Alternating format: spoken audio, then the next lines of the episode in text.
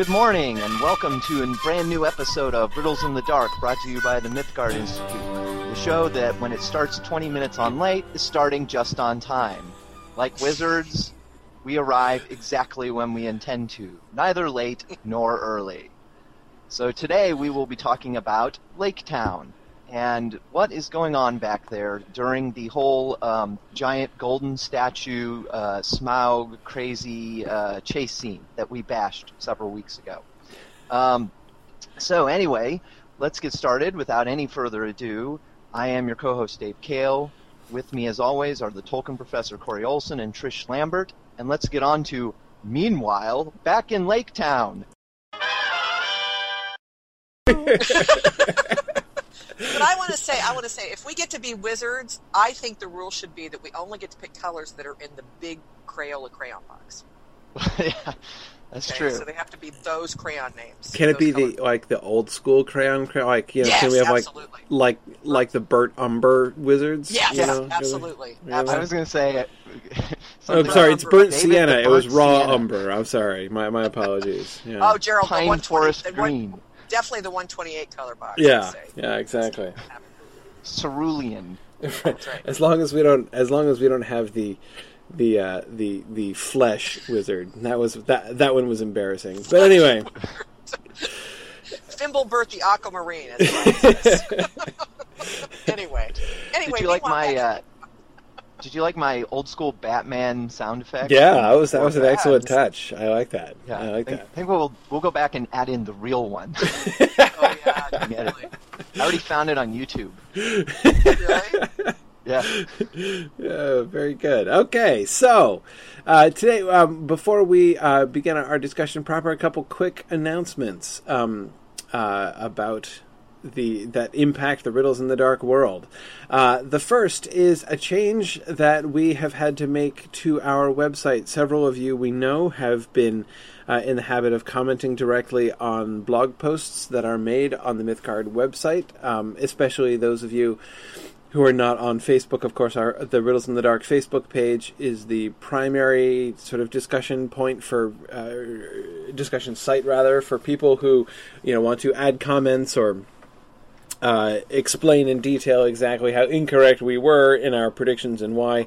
Um, uh, the Facebook Riddles in the Dark page is the best place to do such things. However, uh, I know you know some people are not on Facebook or might have the longer things to say than can conveniently fit into a Facebook comment, uh, and so uh, some people have been making comments directly, as I say, on our uh, website.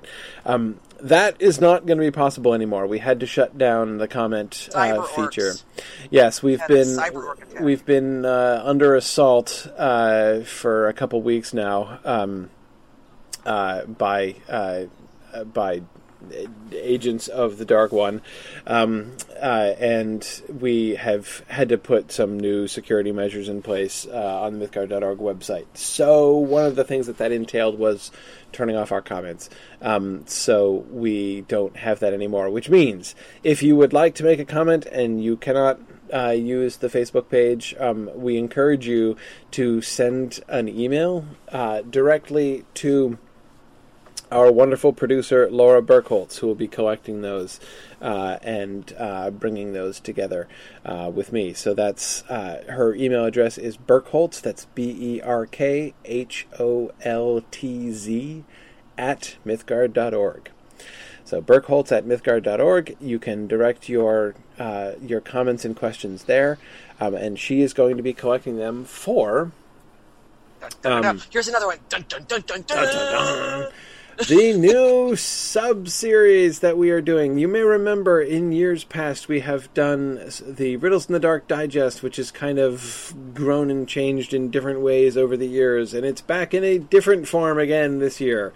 Um, and uh, with a new and cooler name that is Laura Burkholtz and I are uh, co-hosting uh, this new series, which I am calling Riddles in the Dark Super Erogatory, uh, because Trish suggested Riddles in the Dark Extra, which I thought was good but boring. So I th- think Super Erogatory is a much better word. Uh, and And it um, fits. I mean, he looked it up in the OED. Oh yeah, totally- supererogatory is a great word. It means doing more than is required of you, um, uh, going above and beyond the call of duty. And it's especially fun because it is linked uh, to a really theologically dodgy late medieval Catholic doctrine. Uh, uh, you know about like storing up excess grace by doing more good works than God required of you. Um, uh, Martin So in Luther would have so in had that fits. context, you and Laura are set. Ah man, it's going to be awesome. Yeah, so yeah. yeah, so. Yeah. Uh, so anyway, th- this is uh, uh, this this is the um, uh, this is the new show. Well, it's sub show. Riddles in the Dark Super Erogatory, and we had our first episode on Monday morning. Um, uh, Laura and I did. Uh, basically, what we're doing is, you know, we go. We're going to go over generally a couple episodes at a time. We do we do the conundra, we, and we talk about um, comments that we've gotten from uh, from listeners. Uh, Laura brings together, um, you know, the the you know a selection of some of the best comments that we've gotten, and we discuss those individually. Um, we're going to be doing a couple new features in that show. One of which is going to be. Uh, you know, we're gonna we're gonna we're gonna have like the commenter of the month. Um, what we would like to do is, you know, for when people submit really interesting uh, comments, we would actually like to see if we could get that person to appear live with us, uh, and uh, and and discuss their comment, uh, you know, with us uh, on the air, and. Um, uh, and then we also are going to be do- having a series of special guests join us uh, on the show. Sometimes the special guests won't always be able to make it at the live uh, recording time. Sometimes we might have to record our, our, our bit with the guest separately, but it will be uh, included in the uh, But so worth it. yeah it will be will the um, included in the in the, the- in the published thing. Corey, will the the bots that keep attacking the website be eligible to, to be commenters in the month? Yeah, absolutely. I think yes. Uh, we can If we you can, can read, if you can read Russian or Chinese, right, right. Yes, we can have the uh, the uh, the the uh, exotic IP address uh, of the month uh, the, from which our, uh, our our robot attacks are coming. Yes, we can. um, yes, exactly. They would be very welcome. The attack robots, if they were to make cogent uh, comments uh, on the Hobbit film, would be very welcome to participate. I don't discriminate against somebody just because they are a robot and uh, trying to initiate a denial of service attack on our site. Um, you know, we're open minded here. Um, anyway, uh, so that is, uh, as I said, we just did the first one on Monday. Uh, the other fun thing about Riddles in the Dark Super Erogatory is that it will uh, uh, sort of come like a thief in the night. We don't, we, we, will be doing those somewhat irregularly. Uh, so, uh, so, So for those of you who tuned. missed the old days of Riddles in the Dark when it would get sprung on you all of a sudden, no exactly. worries. We've now, you know, we now have this really staid and boring schedule. You know, this regular two-week thing with pre-announced topics and links and everything. So, in case some of you do need a little bit more spice back into your life, you know, there is su- there's going Super to be erogatory. super erogatory to to help you, You stave off the doldrums of your existence. Uh, Never know when it will appear. Exactly, exactly. so, so, so there you go. So that's uh, that, that that's those are the riddles in the dark announcements for this show. Excellent. Now, let us move on to discuss the topic. So, the big the, the the thing I want to do first when we talk about Lake Town now, and and our conversation of Lake Town here is is rather uh, is rather circumscribed. There's we're not talking about everything in Lake Town or or the whole Lake Town angle um, in the Siege of the Lonely Mountain or anything like that. What we want to be talking about is the opening series in Lake Town. Um, you know, as Dave said, we have we ended the film uh, we ended film two with the dwarves and Bilbo at the mountain. You know, a fairly prolonged sequence there, culminating in Smaug the Golden taking off and flying off towards Lake Town. Um, the last we saw in Lake Town was Kili being pr- saved from death, though I still don't know how mobile he is uh, at, at, this point. But anyway, he was preserved from death uh, by Tauriel, and, and uh, Legolas, as we discussed last time, is going herring off towards uh, Bolg and points south. Um, obviously, we're going to get the fight, but we've left we've we've left Bard in prison.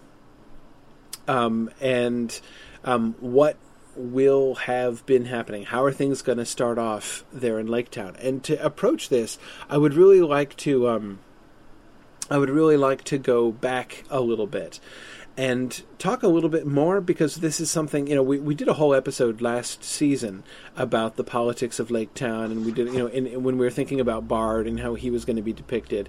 Um, and I think that it would be really helpful to go back and sort of think over what we did see in the Desolation of Smaug concerning Bard and the Master and his relationship there and the nature of the Master's regime um, because just to sort of to make sure that we understand clearly what the situation is um, when it starts. That is, you know, we're going to be interested in talking about how is Bard going. You know, somehow Bard has to get from prison up to you know the uh, ballista or windlass in order to shoot the dragon down.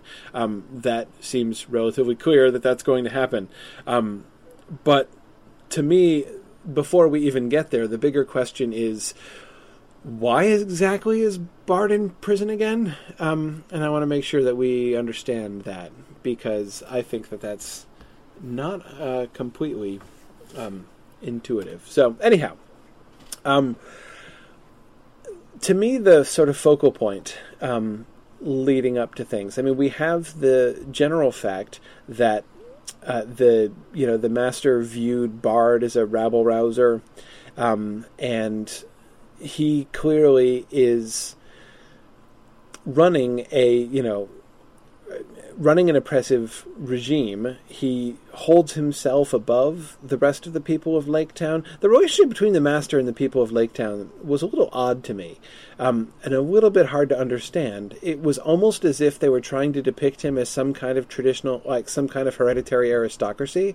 like just someone who considers himself to be of such a different class from, you know, the run of the mill people of Lake Town that he, um, you know, that he despises them while at the same time dominating them. But I had a hard time placing that. I just I'm the, I was uh, kind of struggling with the nature of that. I mean, one thing that I found interesting about it is there are many interesting parallels to be made. Um, that is the parallel between um, the parallel between the master of Lake Town and the people of Lake Town and Thranduil and the elves, for one, you know that you have a little bit of a mirror image there, um, but a connection which was suggested to me uh, by uh, Rebecca. Uh, by Rebecca Hunt at, at Mythmoot um, was the parallel between the Master of Lake Town and the uh, the the Goblin King, the um, the Great Goblin in Goblin Town, um, and the way in which the two of them were both very parallel, sort of physically repulsive characters who nevertheless sort of did a lot of posturing of themselves. And Rebecca's point, which was a very interesting one, was that the main difference is that the the the great goblin was perfectly well aware that he was ruling over uh, you know a a menial pack of monsters and standing on a pile of garbage. Um, whereas the Master of Lake Town seemed to actually give himself airs um, and seemed to sort of convince himself, in some sense, that uh, he was, you know, grandiose uh, in some way. That, that that that you know he was the Great Goblin seemed more sort of self aware and self parodic than the Master of Lake Town was. Um, but um, Anyway, what what were your guys' thoughts about the Master of Lake Town, and in particular his relationship with Bard? How how how were you guys understanding that? Uh, okay, we're waiting. We're waiting for the other one. that was pretty. Um, they, I, I do think one of my disappointments that um, film was that they, they didn't seem to give us too much more there. The, the Lake Town scenes went by really fast. I mean, it, it, they made it clear early on that, that there was um, that they were adversarial uh, and that they considered him a rabble rouser, but they didn't really give us enough about sort of why, and and left us to kind of fill things in with you know, especially um, those of us who are more familiar with the books and listen to the Tolkien Professor podcast to fill in a whole bunch of stuff about, you know, oh, maybe it's because he's the heir of Girion and and things like that. I did think, you know, the probably probably the most interesting moment was the when when Bard is trying to dissuade the the people from you know when Grimface Bard is and the, the perpetual downer is trying to persuade the uh, people not to to support Thorin and his uh, attempt on the mountain. Um, you know, he reminds them about the dragon, and I thought it was interesting that the the master, you know, kind of says, "And who was it who screwed up and managed to not shoot the dragon with the uh, with the windlass?" Yes, I thought that was interesting. Like that was kind of a nice little little moment, but I we didn't get enough of that, so it's kind of, it's a little hard to speculate. Yeah, I mean, it, yeah, I, I, think you have to really pay attention to. I think that's true. You know, I mean, I almost need to see the Lake Town scenes again at least two more times because it's all of the.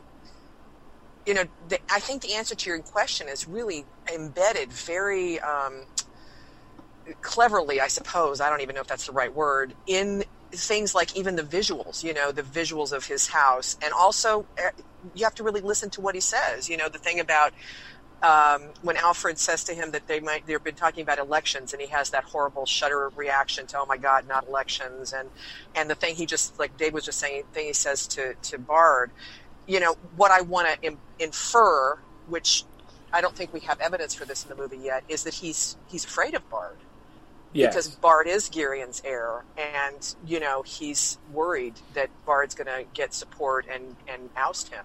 Um, but I think you re- it's like you have to almost infer a lot of that because it's you have to listen to what he says and look at the trappings around him and his his body language and what he does. I mean, it's very. I think they've concentrated a lot in there, but it's not overt. Yeah, yeah. I mean, and I agree, Dave. Um, also, that the that comment about Girion missing um, was, I thought, the single most fascinating thing that the that the master of Lake Town said, um, because it, there did seem to be a kind of defensiveness there. Um, even just the sort of the this the way the scene was was presented when Bard came when they had their showdown in the town square between him and Thorin with the master there. Um, the way that Bard stands forth out of the crowd, you know, emerges out of the crowd and stands forth and speaks authoritatively, that whole thing created this. You know, so you, if you remember physically how that how that um, scene was depicted, you had the master standing up at the top of the steps. You had yep. Thorin on the steps below him, surrounded by guards. Then you had the people around them. So you've got the master standing up above the people, right? Um, and then you had Bard emerging out of the people and coming up towards them and, and, and you know and shouting and speaking authoritatively, not against the master, against Thorin, right? Um, and the master then deciding, deciding as a consequence, almost of Bard's opposition. You know, so you you know, we, we get those moments of, of you know the master kind of calculating in his head what is the best thing to do, um, you know, and then ending with welcoming Thorin and and saying that he would support him. Um, but but clearly part of what is going on there for the master is opposing Bard. If he goes along with Bard, I mean, he, he's siding with the people because Thorin is ha, has succeeded. You know, the, the, the the film is clearly showing us that Thorin has succeeded in raising the hopes of the people, and that the people clearly want to side with Thorin and are less interested in the grim uh, uh, you know, in the grim voice of Bard there, uh, as he is as he is opposing him. But again, it seems to be because basically the position the Master is in there. If he sides with Bard, if he if he has Thorin thrown into prison uh, here instead of supporting him, then he is merely backing Bard. You know, he's put himself in a really weak position. Um, So he he also has to kind of stand against him. Though again, there's no explicit Bard doesn't seem to actually have a faction. You know, uh, though he's called a rabble rouser, we don't see him actually raising any rabble or Yeah, threatening there to. There seem to be no rabble following him. No. Well, and you know, the other thing with Bard is, I mean, Gerald Michael points out that you know he does have the people, you know, he has the people's welfare at heart, and he's really popular with people. But I think the scene that you're talking about in that particular in that particular part of the scene, the people prove to be very fickle. You know, he is the voice of reason in the sense of think of the dragon, think of what you know that could be happening if they go, and all Thorin has to say, "We'll share the gold," and the people are like, "Yay!" You know, there's there's not, and I think part of that probably is the social psychology of a oppressed people. You know, they see good times when they when Thorin talks about the gold, but Bard doesn't really have that much sway with the people that he can hold them in the face of that. You know, where I think I tend to think if he did have, you know, if he had more sway, if he did have more influence, there would at least be some people saying, well, maybe Bard's right, and nobody seems to be doing that. So the it's an interesting thing because he seems to not have as much support. Now they're going to be fickle again right. when the dragon gets killed, you know, and then they're probably going to go, Bard is our hero, yay, we want him for king, you know. So I'm not really impressed with the fealty or loyalty of the people in Lake Town at this point. Right, right, and uh, I mean, and that is certainly the anticipation of um, um, of the changing of the of the changeability of the crowd is certainly something Right. that that does seem to have been set up. I mean, I I agree with uh, with Pete Reitzert here in general. He said that. Um, you know, the film depicts Bard as being something of an outsider from Lake Town society. You know, the townspeople back the master because they're small and they're small and mean spirited, or at least as you say, small-minded and downtrodden. Uh, to me, the main way, you know, the, the main sense in which Bard is a rabble rouser is not that he necessarily has a following, but because he's the only one who isn't um, sort of ground un- underfoot. You know, he's the only one. He's the only person in Lake Town who still retains a spine, essentially, and that seems to be what makes him dangerous uh, to the Master of Lake Town. That he's the only one who will defy him in any way, um, the only one who seems to, you know. But, but it's interesting because it's not that he's he's the one who uh, hopes to improve things or hopes to over. You know, he doesn't actually seem to have any plans to overthrow the master. Um, he doesn't seem to. You know, one of the things that we again, one of the things we were debating last season was, are we going to get any kind of any flavor of King in Exile from from Bard? You know, are we going to get any of this like I should be king? I have been deprived of my rights. Um, you know, I should like lead a rebellion against uh, the the master. Um, and I think in the end, no, we didn't see that. You know, we didn't see him.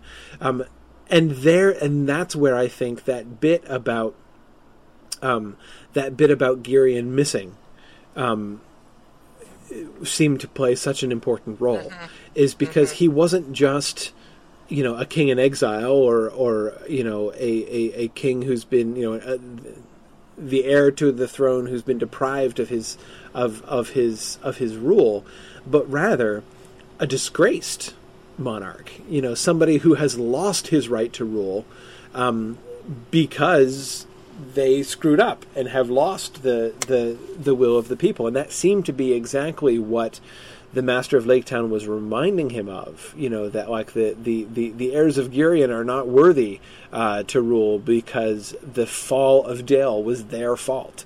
Um, you know, and so therefore we're not going to take them back. You know, both both Tom Hillman and Pete Reitzert point to something here. Um, Tom compares. Uh, he says, uh, "Wouldn't the people of Lake Town have the same attitude toward Bard as the Bree folk had toward Shire? You know, at least uh, Toward- uh, Stri- toward Strider, Strider, right. excuse me. Um, at least in the book, because we didn't see it developed all that much, I guess, in the movie. And then, you know, Pete says, and to follow on with that, Bard in general is an upstanding person, and people who stand for doing what's right, no matter what, are rarely popular. You know, those two kind of go hand in hand. And yeah, you know, you could kind of see that that he's, you know, he's he's popular as long as there's benefit, you know, to him, and not popular if he's saying the wrong stuff. Right, right. That most people don't want trouble. Um, Right, exactly. and uh, I mean, you can even see this, you know, from the like extensive spy network uh, of uh, of of the master. You know, uh, uh, um, uh, you know Colbert's crew, um, in you know on on, on screen. Yes, right. Uh, Led by Stephen Colbert. Exactly. Um, you know, one of the things that primarily impressed me about that, or, or rather, the, the primary impression I should say that that made on me, was less the fact that you know the master has this extensive intelligence service, and so therefore no conspiracy can really uh, thrive against him because he always knows everything that's going on, or at least Alfred or whatever the name of his lackey was does. Um, because frankly, there didn't seem to be anybody to spy on except for Bard, and and uh, what it's what it seemed to speak to more was the general complicity of the rest of the people of Laketown. You know that most people in Laketown just don't care, and the rest of them do spy work for the master. Um, so again, it just sort of exaggerates uh, the extent to which Bard is alone in both um, being willing to stand against the master and speak against the master when necessary, and also um, his uh, his willingness to stand up and do the right thing. Um, now, Brian the, does uh, remind us. Oh, sorry. I was, I was just going to make a joke. I think the uh, the the spy oh, network wow. is I think the spy network is a part of the master's putting Laketown back to work plan.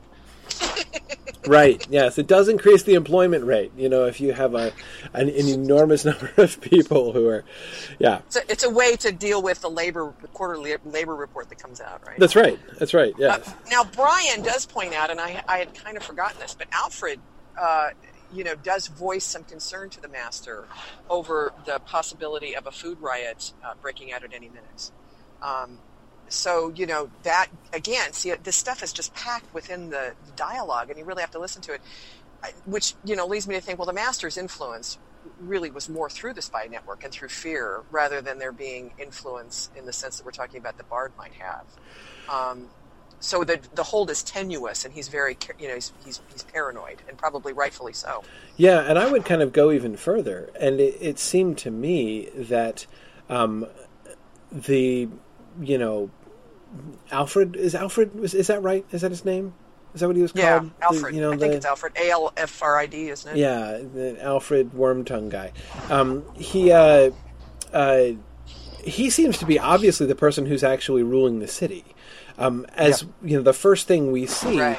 is him overtly manipulating the master of Laketown into doing what he Alfred wants. Um, I mean, all that stuff about elections and stuff. I, I, honestly, what what reason do we have to think that the people of Laketown are threatening to uh, to to hold elections and do an ouster on on the master?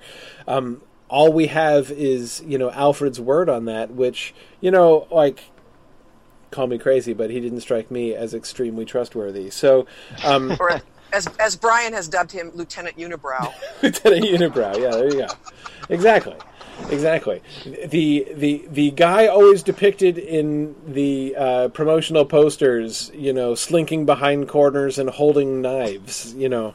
Right. Um, uh, so yeah, yeah, it, it's um, for some reason he just rubbed me the wrong way. I don't know why, but uh, I kind of it does kind of make me wonder whether there's a pending betrayal. Yeah. Of the master. Yes. By by Alfred. Yeah. Yeah. yeah. Could we um, could we end up with a could we end up with like a future scene where where it turns out that it's um, that Alfred uh, is the one who's running off with the money or something at the end. You know that I could really that, that I could easily see. Um, you know it, it, that that it would be the master that that Alfred would use that knife on. Um, makes all kinds of sense. Um, but yeah, I mean, he seems to be the one who is the actual who's the actual power. Um, mostly, and, and, and, I'm thinking here primarily of that first scene with the Master of Laketown. Um, you know, the whole the the elections scene. What we see from him is that he's weak, he's clueless, um, and he's and he's a drunk, and Alfred can you know maneuver him whatever direction he wants to go. So the question is, what is his ulterior motive. Now, are we, are we going to get? Do you think that we're actually going to get some kind of Wormtongue angle? with him. That is to say, is he going to be merely an unscrupulous person trying to increase his own power by the manipulation of the master of Lake Town, or are we going to have him revealed as some kind of uh, s- some kind of Oh, evil agent goodness. in Lake Town, Agent of Sauron. Or something? You know, I mean, yeah. Or Saruman. Yeah, Saruman. Yeah, exactly. Turns out Alfred was actually Grima's mentor. You know, and uh, uh, yeah, yeah. Maybe we'll see like a you know a, a like a, a adolescent uh, uh, Wormtongue running off. I don't know, but I mean, seriously, do we think that there's that that's going to be part of the bigger plot, or is this just going to be a pure internal Lake Town politics thing? Oh, I bet it's just internal. These guys seem to be very narrow focused, Mm-hmm. not really caring much about the rest of the world. Or, I mean, the only way that that could happen is if Sauron had actually dangled, or whoever had dangled, you know, riches in front of Alfred's face, and we haven't even had a whiff of that kind of thing yet. So I don't know. Also, it's not clear. It's not clear why Sauron would be involved. It's yes, like, it's true. uh, really, Sa- you know, Sauron's gotten really bored looking for right, right. That's that's the same. falling back Okay. on just messing around in local politics. right, I, I can really see this. You know, like uh, there's a big council meeting between Sauron and the Ringwraiths. You know, after he springs them out of their tombs. You know, and he's like, "Okay, Well, okay, you know, our first even- task: how shall we take over Lake Town? We must manipulate Lake Town politics." Well, maybe he's uh, really into fish. You know, he doesn't, maybe Lake Town's Yeah. his fish source. He doesn't want to pay for fish anymore. I- uh, you know?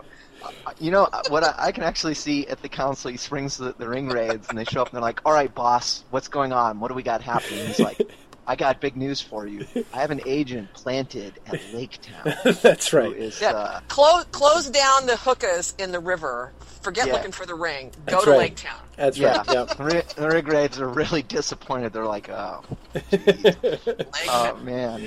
Really fallen far in, in, during the the uh, centuries we've been locked up in the tombs. Pretty disappointing. Yeah, I mean the only the it, it's it's a little difficult to imagine, as you say, Sauron taking a direct hand uh, in Lake Town politics. Um, the only, and I don't think even even thinking of just orc involvement, you know, independent orc involvement, um, seems very unlikely. I mean, Azog has been a free agent go, running around until this point, um, but yeah, I mean it's.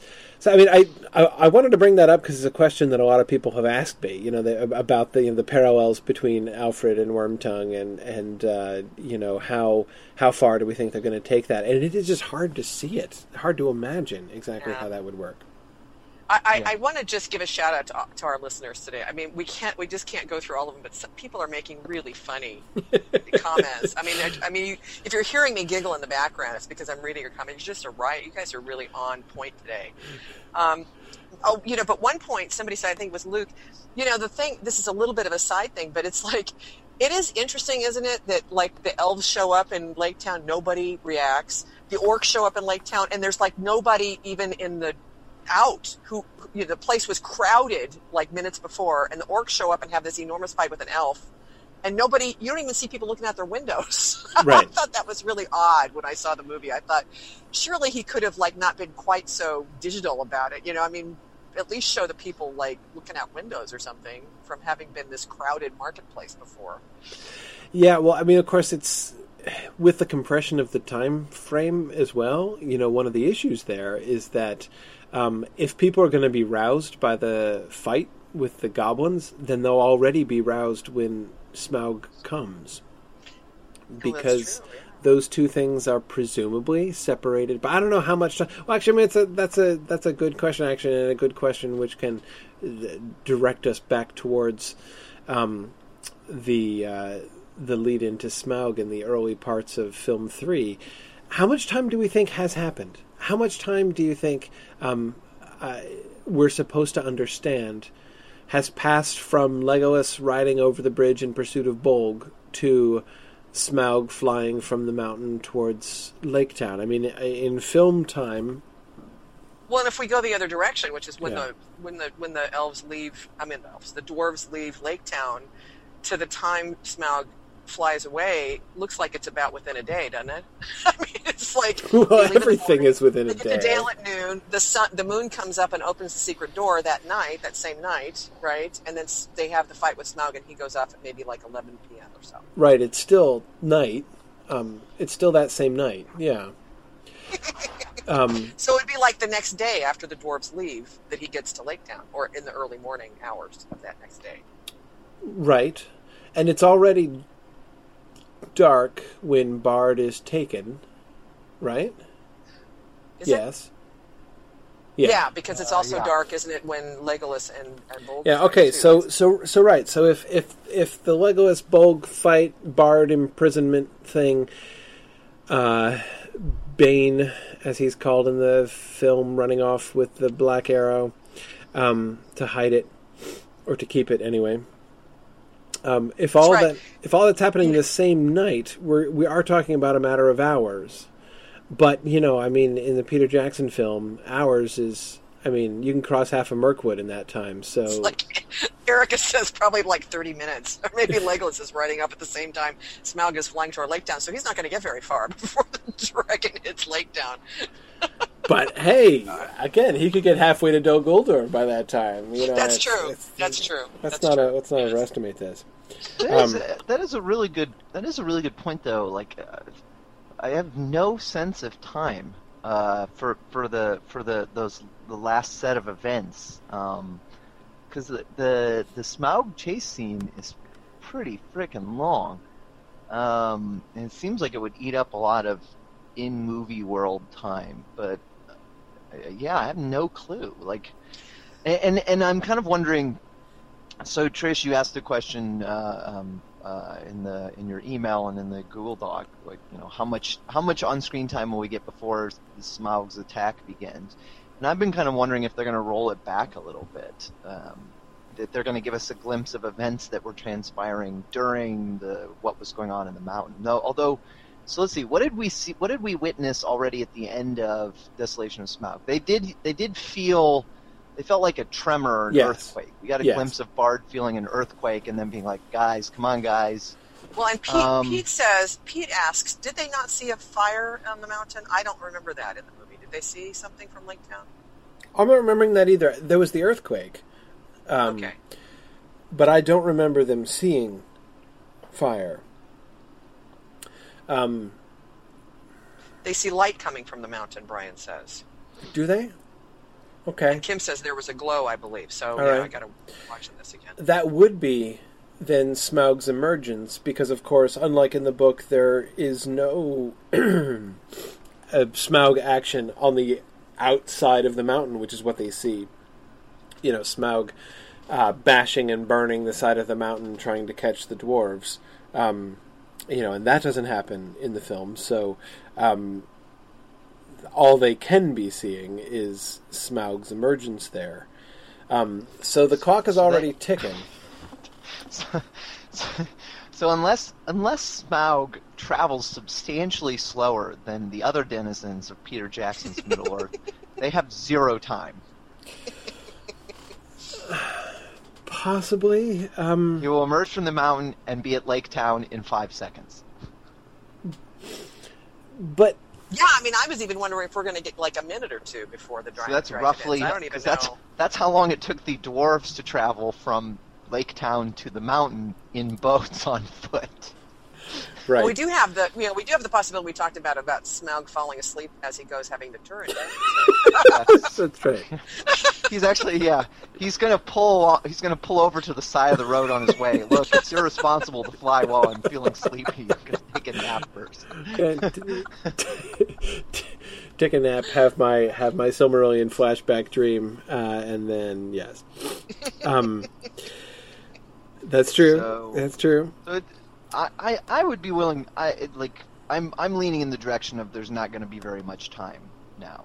I was kind of thinking maybe we might roll things back, but I kind of but I'd forgotten that we've actually gotten several scenes in Lake Town occurring during um, the the whole Smaug chase scene. Um, so I, I would I'd, I, man maybe we're just going to start right with the arrival of the dragon. At least in Lake Town piece.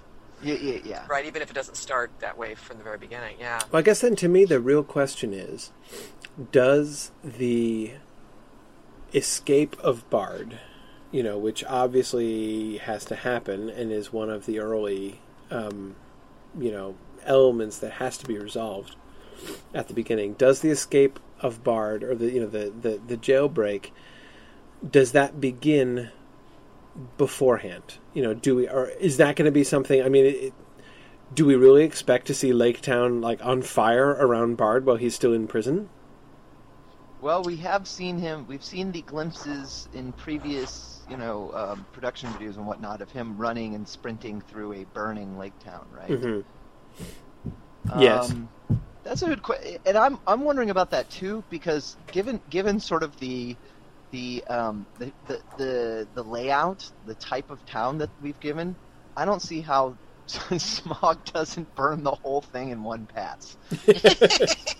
I mean, honestly, it's it's small. And this is like and- kindling too. I mean, it's Yeah. like you know, It's yeah. small and dense and entirely built out of wood, dude. Like that thing's gonna go up in a blaze in five seconds. I think Uh, I think the um, I think it's the attack that's gonna that's gonna spur springing Bard from jail because what's going to happen is the guards are going to desert their posts. People are all going to be panicked, and the need to get Bard out of jail is going to become you know like a real obvious thing. I, I, I so I think it'll The be the early days just- of the attack. The jail may just burn down around him. Burn- You just That's true. don't even have to break him out.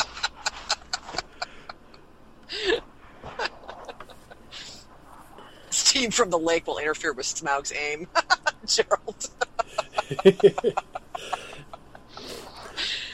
well, actually, Um. actually, Dave, let's remember that the stupid dragon couldn't kill one single dwarf. Yeah, I know. So, I- you know, we're not going to be too surprised when he can't burn Lake Town with one. I was I was just exhale. thinking that very thing. I was like, oh, good. This seems like another opportunity Andy. to diminish Smaug.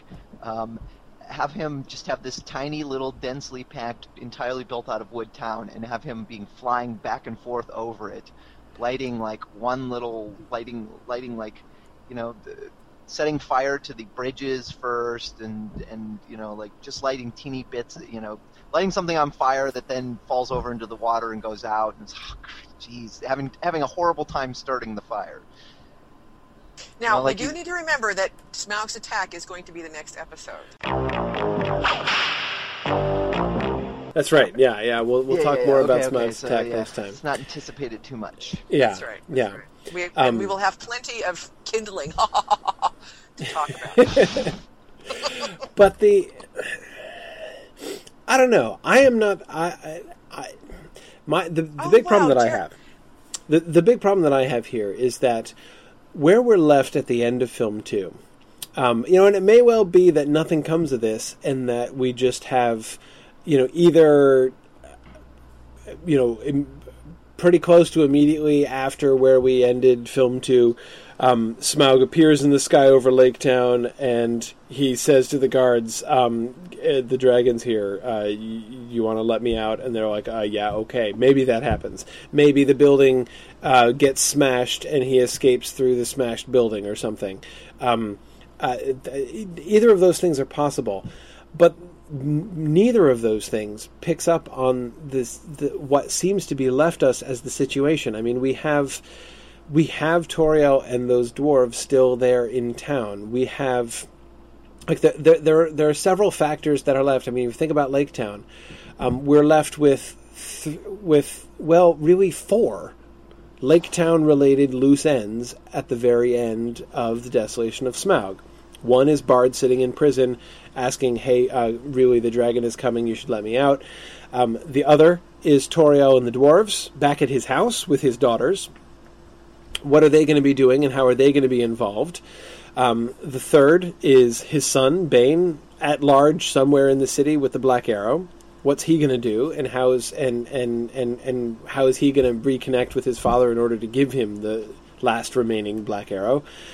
And fourth, you have Legolas riding off across the bridge after Bolg, who may or may not still be within sight of Lake Town when the dragon attacks. Which, by the way, let me just put in this note that Gerald made, which I hadn't thought of. Where did Legolas get the horse? Are there more horses in the Lake Town stable that might show up in the next movie? just Just a little side note that I thought was interesting. That's true. He I hadn't thought of that Town until people. Gerald brought that up. Do know, we know like, for a f- fact that he didn't bring a horse? I don't no know how clue. he could have. They were on foot I- when they had left the Elven King's Hall. They couldn't very well go back and get horses, right? I, Because w- I was just thinking about that, um, uh, uh, prompted by some of the, the comments and the questions. Um, you know, basically people are asking, how on earth, how did the the the entire team of orcs and the two elves get into Lake Town without anyone noticing? like, you know, it, it The, seems the intensive spy network down. really ha- was having a bad night. yeah. Well, and it seems pretty locked down, given what what Bard had to do to get the dwarves in, and then and then th- these guys just show up, and they weren't even on a boat. What the it, like? I'm they hoping had to there's some kind across of that bridge or something. You know, the bridge that he rides out on. I'm hoping very there's some kind of missing scene that will be on the extended edition that. that shows yeah, yeah, I'm sure that's it. I'm sure or you that's show you show reeds, you know, coming up out of the lake. You know, as, as Yes. they walk across the They bottom slam. of the lake. Yeah. That's what Yana says they crawl in one by one through other people's toilets. That's right. I forgot about that. Oh, Oh, God. yeah, Yeah. yeah. That seems like that's exactly that is definitely how Peter Jackson would depict elves in his film, doing something like that. Crawling up through toilets, yeah, absolutely. Yes. Oh yeah. Tom says, well, Legolas obviously walked in on the lake. right, right, yeah, he just walked across the They surface of the lake. They could have brought a horse, but does Tauriel also have a horse? It's very confusing. Yeah, no, There- probably it, not. it- the the film as we saw in theaters, the, those those kinds of scenes strike me as eh, they give me. I, I'm sure there's maybe missing scenes that, that explain things, but those scenes, when I think back on them, strike me as kind of sloppy filmmaking. Where it's like, oh, and here's where Legolas rides off on a horse. Where did he get a horse? Who cares? The audience isn't going to ask that question. But see, the thing is, is that actually, you know, the, the Lord of the Rings films were quite good at avoiding that kind of thing. I mean, Yeah. Internal consistency of the film was something that was, uh, I think, really a really a, a, a hallmark of Jackson's earlier films, which is why you know, Dave, it does seem to me, as you were suggesting, to be possibly an editing issue rather than a conception issue. I doubt, you know, that like. You know Jackson and Boyens and Fran Walsh and uh, you know John Howe and Alan Lee were all sitting around, you know, and then they're like, ah, he needs a horse. He didn't have one. Well, screw it. Who cares? Like, I can't see them having that conversation. They they did always, they have always cared about that kind of thing. Yeah, yeah. I I agree. I'm And, sure. and now we're back to the hopeful, you know, hoping for you know good stuff in the extended edition Yes. conversation. The know? extended edition gets longer and longer every episode we have. Yep.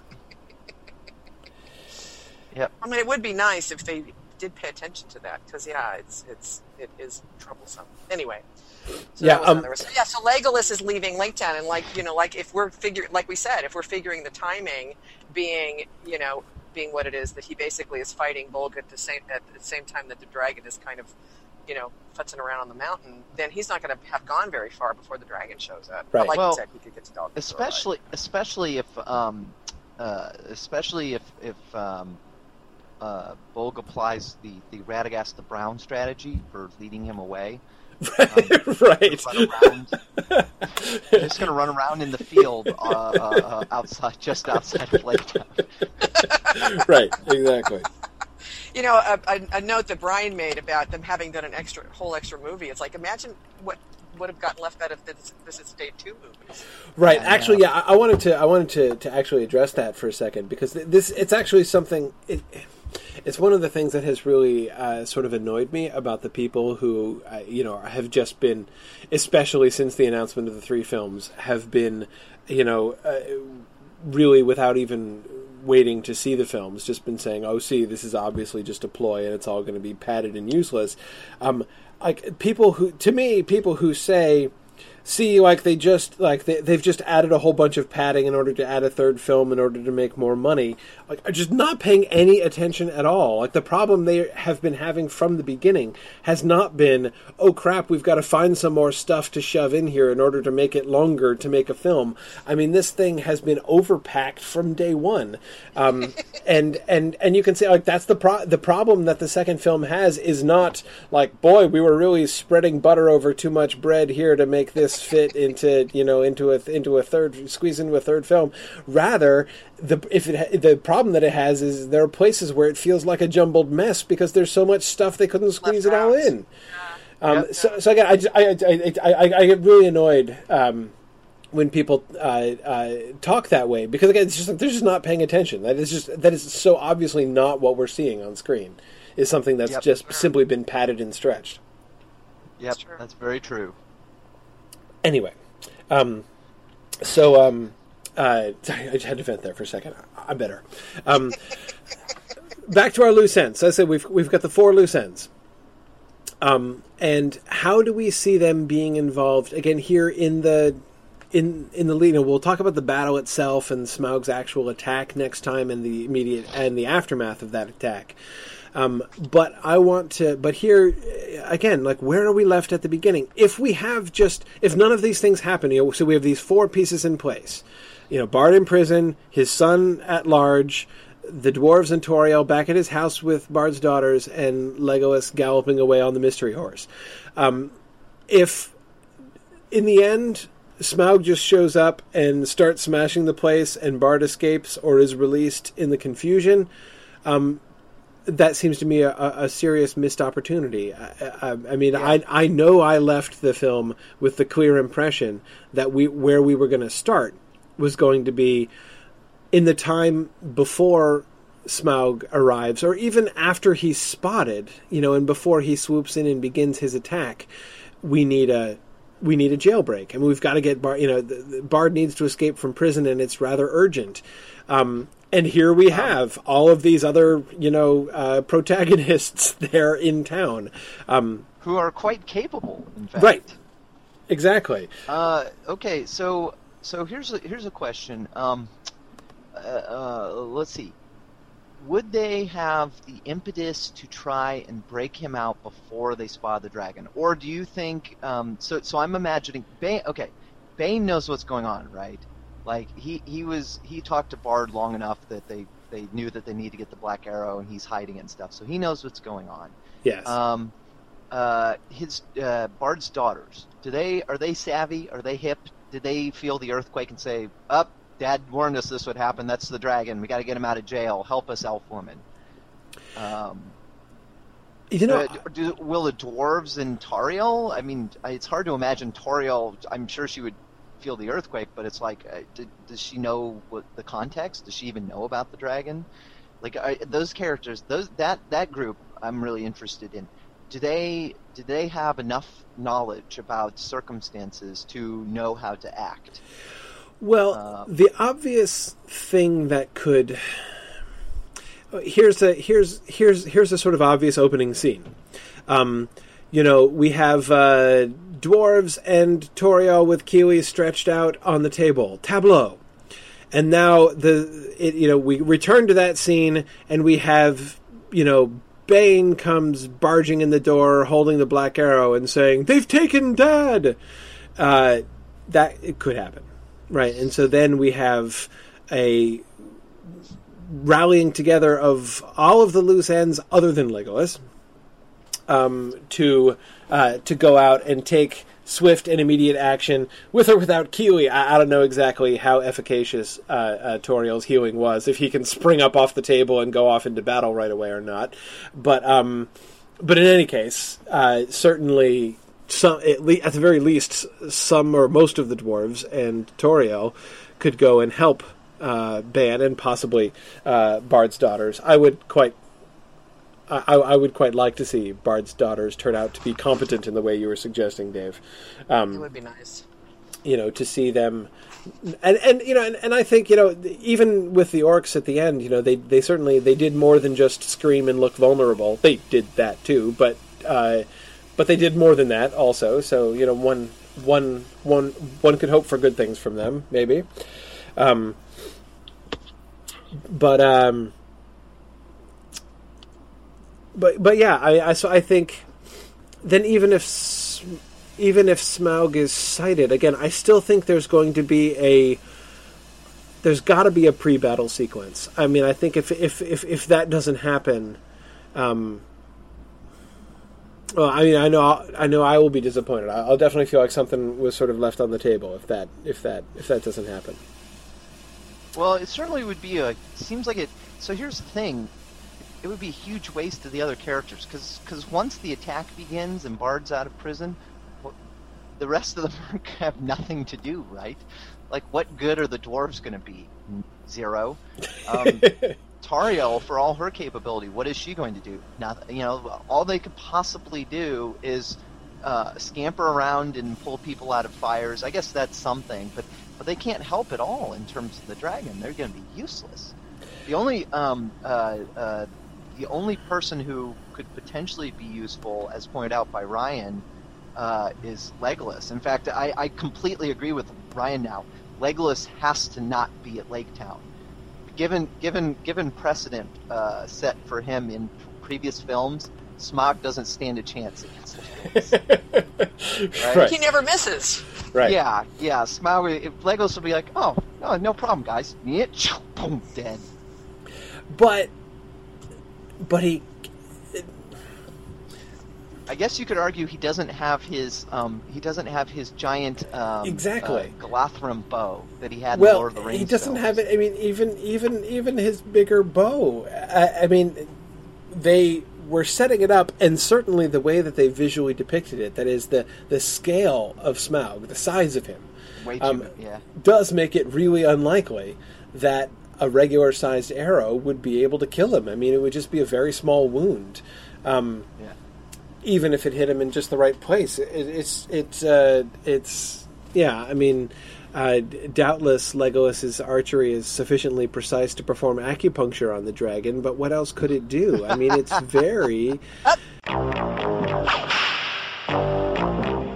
Next episode. Next episode. next episode, yeah. But but but anyway, that is to say, I think that they've they've in, they've invested enough in film two. They've invested enough in the necessity of the Black Arrow, and and and and there, I think this is where I think um, they're protected against the Legolas factor or the Tauriel factor, frankly, for that matter, by changing the nature of the Black Arrow, by turning the Black Arrow from just a regular arrow, which was black and special, um, by turning that into a different form of weaponry altogether, um, into a kind of a special kind of thing which could hurt the dragon because it was much larger and more powerful.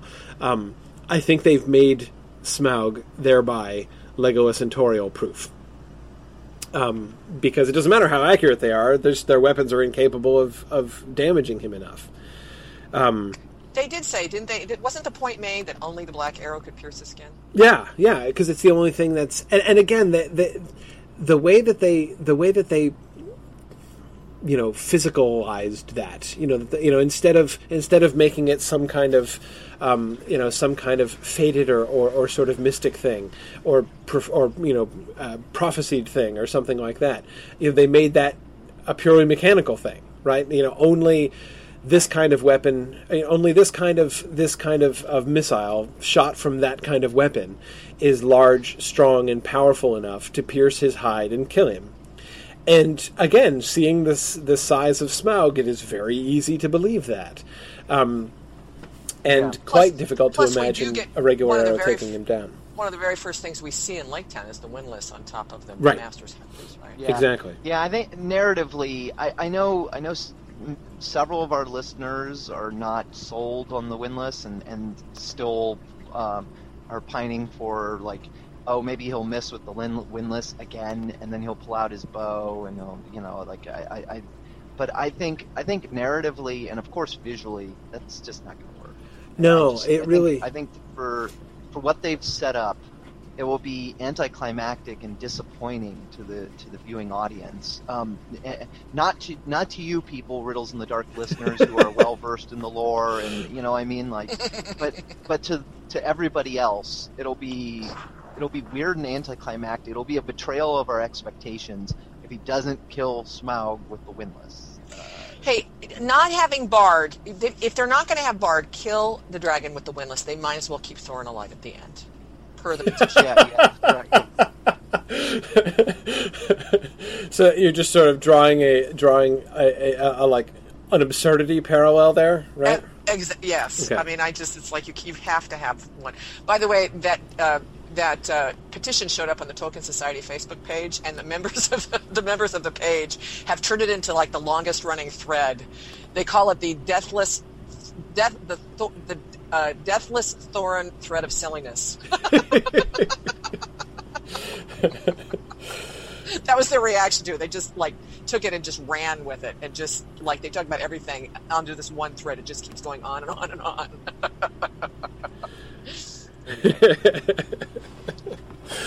yeah, no, it's um, uh, that is such a touchingly misguided idea, but um, or misguidedly Anyway. touching idea or something, but um, So, so the thing is that then I, I'm back to sort of back back to the topic of this particular episode. yes, Um, I just don't see. I mean, I could see us. uh, Okay, the one thing I was going to say, David mentioned earlier that he had thought maybe we might roll back in time, and actually talking about the earthquake and, and that kind of thing. They, I could see them maybe rolling back to that, yeah, to the earthquake, you know, where we see that maybe from some other different um, viewpoints, and then going forward because it's not that much time, I don't think, from the earthquake to the time that Smaug is going to be sighted coming their way. Probably not. No, um,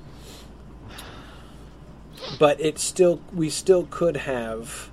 Because see, you know, I mean, I don't know. I mean, it seems to me like we get we can get the effect of time dilation as well as time compression at times in these films.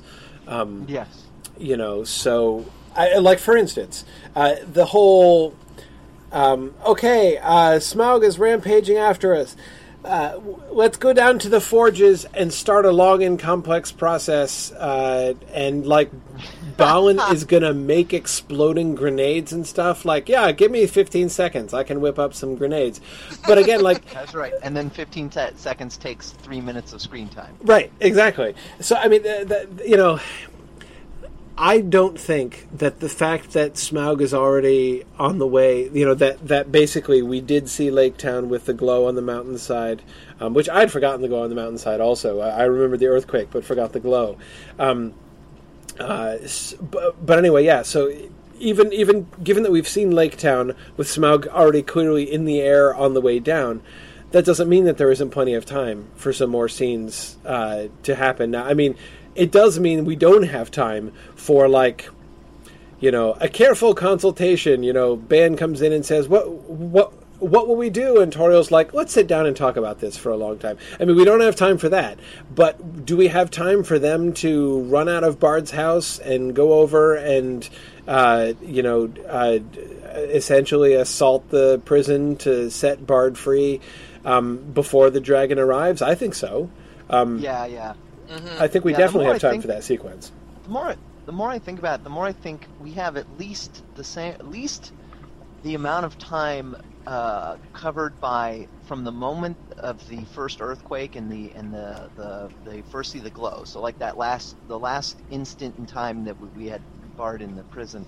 We have from then until Smaug's arrival, and I, I can see them stretching that out because I think I I think it will be more dramatic if um, if if they if someone spots him or if there's like a slow dawning on the people of Lake Town that that that the dragon's coming that you know somebody spots movement on the mountain and then they start seeing something off in the distance flying through the sky and the, and you allow as opposed to it just being like oh god there's fire coming down us from the sky out of nowhere totally unexpected instead have people have this slow, Sight. slow a slow Yeah. build of dread um you know First they think see- it's a thrush, then they think it's a raven, and suddenly they was like, I would really like to see. I'd like to see, you know, like like um, Alfred knocking on um, the the master's door, saying, um, you know, uh, we're getting some odd reports of like, um, uh, you know, something in the sky, or even Alfred coming and saying.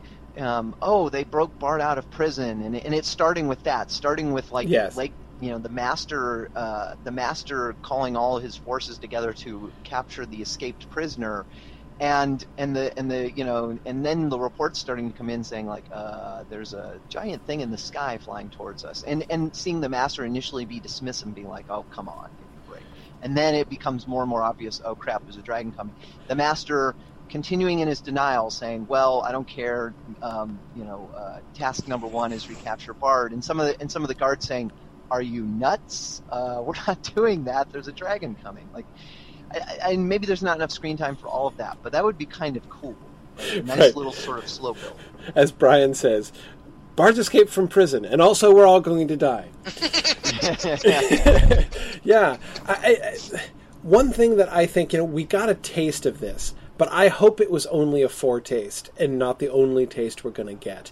Um, the scene in the book where people are looking up at the glow, the golden glow on the side of the mountain and saying, The king under the mountain is forging gold, and people are misinterpreting it and starting to cheer. And Bard, the grim voiced man, is the one who stands up and says, You know, you fools, it's the dragon. And he's the one who warns them, and he's, you know, To arms, to arms! And he, like, steps forth and rallies the people. And thus, they uh, the dragon did not find them entirely unprepared. Oh, Um, Now, put that see, on that scene. I have a, I But- have an alternate view of that, which is that Bard is still in prison at the time that they sight the dragon, and he is frustrated because not only is he right, has he right, you know, he's like he called it, but he also is like powerless. He, he's still stuck in the jail and he can't get out. I mean, I could see that happening where there's a few seconds of that before somebody shows up to spring him. Right now, as I said, we got a foretaste of that. I mean, when the earthquake happens and stuff, you know, Oh, Bard speaking right, to the to the right. to the jailers, right?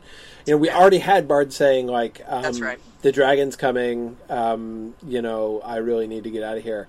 Um, but but again, I, I I hope that that's not the only taste of that that we get, um, because remember, in the book, what this leads up to is it's not just the fact that Bard stands and fights to the last and shoots the dragon and kills him that leads everybody to say King Bard, King Bard. He's already taken leadership. You know, we see him Yes. rallying the people. He's already acting like a king and hero even before his last miraculous shot.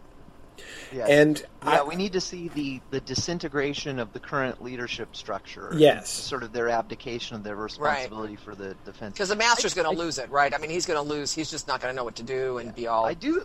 I do kind of agree with you, Corey. I actually, the more I think about it, I don't, I don't know how it'll work on screen, but I would like some rendition of of that exact thing. The um, of Bard the Grin Faced Man saying, "You idiots! It's not the the treasure. It's the uh, it's the dragon." I would like to see a confrontation between um, uh, the Master and Alfred and and Bard uh, in front of the people Right. uh, before the dragon arrives. Like one, one last thing where it looks like, you know, where where essentially maybe Bard is cornered, and then you you catastrophically the dragon shows up and. No longer will they arrest Bard. Oh, you're free to go. Congratulations. There's a Well- dragon. thinking about the timing of this, you know, what I wonder is, again, you know, because we don't, we, the, there's time for a jailbreak sequence, I think, before Smaug really arrives and starts to attack in earnest. Um, but here's what I'm wondering: if the master's going to be distracted by the arrival of the dragons, the dragon will be spotted and will come in. Maybe there'll so maybe we'll get a shot of you know the people of Lake Town like you know waking and looking out their windows and and and and coming out and staring up in terror, and the master there you know and them looking to him for leadership. And him not knowing what to do, or, or you know, him even getting caught sneaking away, maybe by the people, and you know, and then Bard then Bard comes in like a eucatastrophe. You know, Bard is, has been released from prison. uh, You know, Right, the right. jailbreak has happened, um, and and then Bard comes in and like in that moment provides that sort of leadership uh, and rallies the people to fight um, while the master is slinking away. Um, I think that the, I, the the timing I would think of that sequence could be that we could have a first a jailbreak sequence, then a not just a Bard sprinting across Lake Town to the windlass and never talking to anybody, but enough time for Bard to be released to you know to to Command. yeah to take some kind of command. Um, to be you know to be that contrast again in in, in the book uh, you know the, the, the contrast which was so sharp and so important to the people of Lake Town, and which has also been set up in the film. You know the contrast between how the Master responds to the dragon's arrival and how Bard responds to the dragon's arrival. And I, I think that we're still going to need that. We're still going to need to see that. Remember, we're ultimately, I assume, going to be leading up to you know an army of people from Lake Town in funny helmets uh, marching on the on the the lonely mountain, presumably under the leadership of Bard. And so, you know, how are we going to get there from here? And th- there has to be a real change in leadership. As much as the people might seem to respect Bard, um, you know, when he steps out from among them and and and speaks his piece in the town square, they're not following him. I mean, he's not in fact a rabble rouser, uh, despite the uh, despite the master's uh, fears. So we have to get there, and I think that has to be through not just the fact of killing the dragon, but um, uh, but the but but acts of leadership and and and apparent you know bravery during the fight. So. Um, anyway, I do think that there's um, uh, there's there's there's sort of an opportunity for those two separate sequences. We should probably move on to the riddle. What do you think? I mean, it's still kind of in keeping with what we're talking about. Yeah, yeah, yeah. We we can do that, and the the, the riddle kind of picks up on uh, the the four loose ends that I was talking about. So, right. Right. Um, yeah. So, Trish, you want to you want to exp- explain Yes. the? Uh, Yes. So we've we've kind of been talking about this, and some of the listeners have already even given their own answers to, the riddle. Um, how will Bard escape prison? Not when, but how will he escape prison? A. He escapes on his own. B. The dwarves get him out, perhaps with help from Tauriel. So either the dwarves by themselves or the dwarves with Tauriel. C. Bard's son gets him out.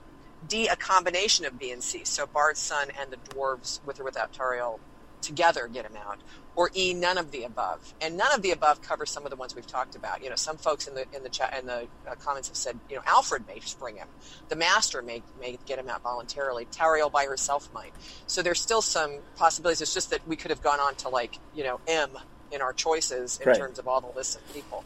So Legolas might return. were- Legolas might return. Bolg may accidentally get him out.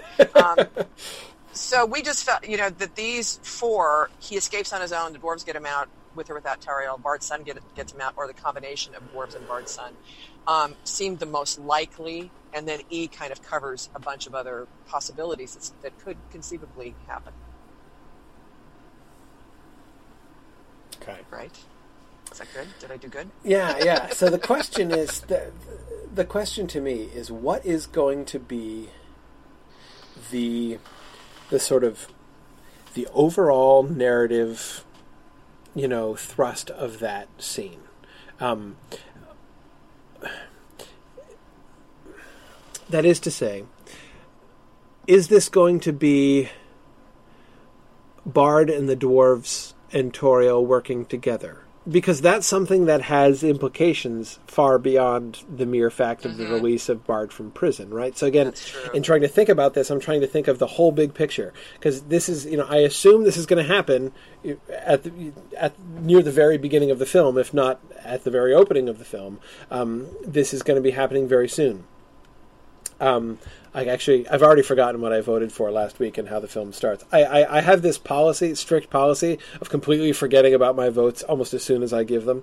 Um, Do you want to know, or do you want to stay in, in mystery? uh, what did I say? Did I say Dol Guldur?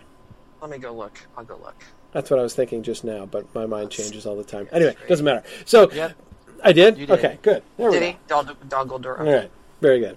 Um, anyway, so somewhere near the very beginning. Apparently, I picked E. I don't remember. That. None, none of the above. None of the what the heck was I thinking? Well, you were going for the offices of Grubb, Grubb, and Burrowes. That's right. Oh Yes. yes, that's right. Yes, I was going with my wishful thinking. That's right. Which is always the best policy. Um, Yeah. but anyway, um, so if we have near the very beginning of the film some dwarves, an elf of Lake Town, uh, working together to rescue Bard, who is seems destined to be the captain of one of the armies in the you know one of the, the armies initially ranged against Thorin uh, in, and the dwarves in the mountain. That has serious implications. You can avoid that by having Bard either escape on his own or having his son rescue him independently. Bane is kind of the dark horse, I think, in this because he he vanished, but he's at large. He has to be reconnected with Bard because he's got the arrow, right? So he and Bard have to reconnect somehow and somewhere, um, and you know it, it it would be kind of cool. It would be kind of a, a, a, a kind of touching for um, for Bane to be the one who springs him um, you know, by some method or other. Um, that would be fun. that would be fun. Um, and that would also have the effect of having Bard be in no way indebted to the dwarves.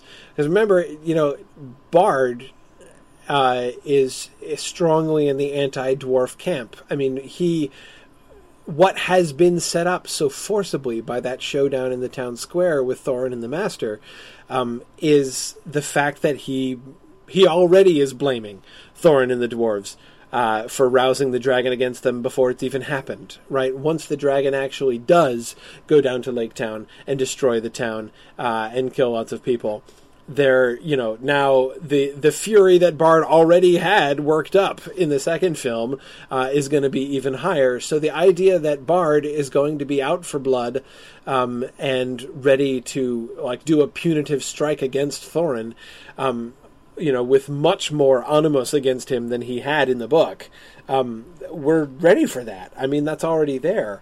So again if the dwarves rescue him that complicates that. And, you know, that might be a good thing, that might be a bad thing, but it does definitely complicate it. Yeah, you know, I originally had been sort of tending toward the dwarves breaking them out because my thought had been, what the heck are they there for after all? You know, why are they in Lake Town after all? Um, and we do have, you know, Fili and Kili, assuming Kili is functional, and Bofur, who, you know, are very acrobatic, and they did that whole thing about getting into the armory know, Right. to get the weapons, so they've demonstrated that. So kind of that was kind of where my head was going. Um, so as you're talking, I totally get it. I mean, I, you know, I'm, I'm wavering that direction, but then I'm thinking, okay, so what are the dwarves going to be doing? I mean, why are they there? Are they just going to watch and sort of, you know, be, you know, I mean, I just, I don't know. I'm not sure. I, I could see, I could see, uh, C, you know, where, or D, D, where Bane is maybe the, the one who comes to the dwarves and says, "Come help me get my father out," you know, Right. uh, kind of thing. Maybe he kind of leads the charge, and the dwarves help him. That would probably be the best um, uh, compromise in my mind for how Because head's been going. do do do the dwarves and I mean Tauriel obviously doesn't know what's going on because she just arrived. Um, but do the dwarves and Bard's daughters even know he's in prison? I mean, Bane is the only one who knows he's been taken, right? Oh yeah, that's right. Yeah, that's true. That's right. So They they still think he's out, right? He left to go do something, didn't he? When when they let when he left his home. What did he? Did he? Was he going to the to the to the windlass? Was he going to man the windlass? Is that what he left to do? I can't remember. Yeah. Dave, you've watched Yeah, this thing over right. and over and over, haven't you? go watch it again. Yeah. Let us know. Yeah, he takes the arrow. Yes, to go to the windlass. Okay. Yeah, Yeah, yeah, Okay. And then when he realizes they're out to get him, he hands the arrow to Bane and says, "Hide this." And yeah, yeah. yeah, So, yeah. so basically, we need Bane to go back to the house and tell them what's going on. It's yeah, I think maybe I'm going for that combo of B and C. I mean, I just can't imagine. It's hard to I- imagine I- Bane breaking him out by himself.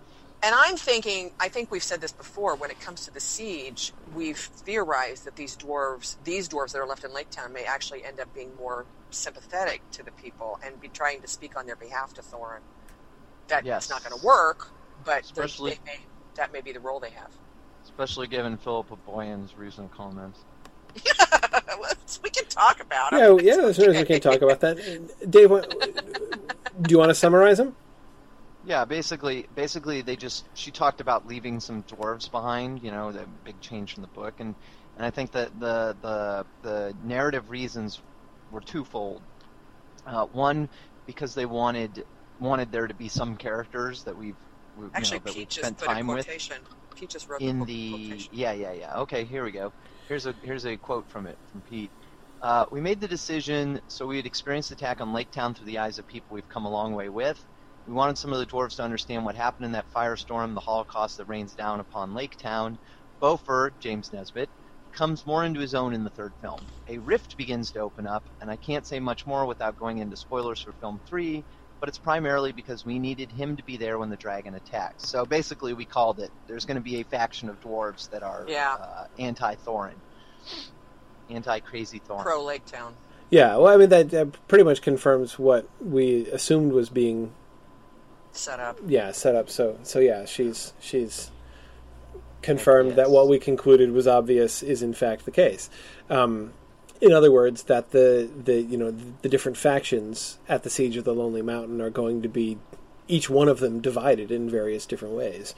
Um, But I think I think the other the other thing we can conclude from this is that in the scenes leading up to the dragon attack and during the dragon attack, there's going to be some serious uh, uh, dwarf screen times, specifically Bofur.